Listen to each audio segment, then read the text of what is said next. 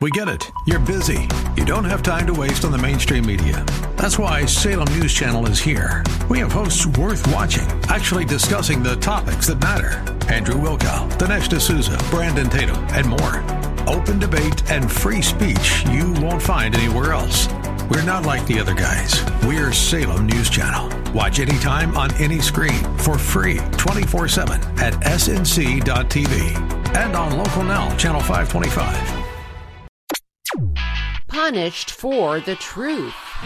This is Mission America with Linda Harvey.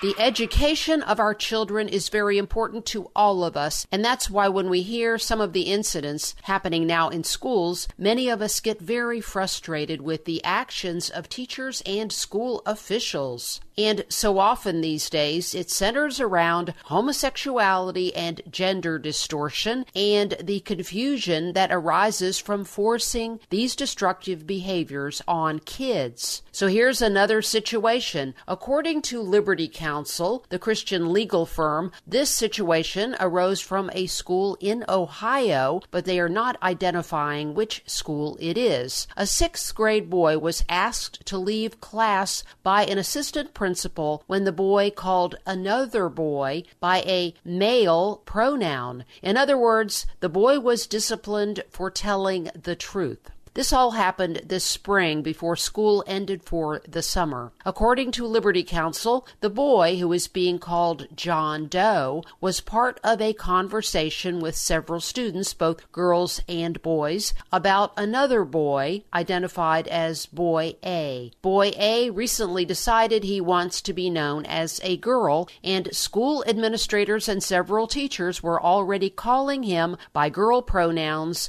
and told students they they were to do the same. When several girls in this conversation stated that boy A would soon be taking girl hormones and eventually receive surgery to become a girl, the boy called John Doe corrected them and said no, boy A, whom he considers to be a friend, would always be a boy. The other boys chimed in and agreed that he is a boy because he was born a boy. John Doe was then called to the assistant principal's office and told he was to refer to the boy in question with girl pronouns, and if he did not cooperate, there would be consequences. Also, that John Doe was not to go to gym class but remain in the principal's office. So the parents contacted Liberty Counsel and a letter went to the school. The attorneys were able to get the school, without further legal action, to agree that children would be allowed to politely express their opinions and even to use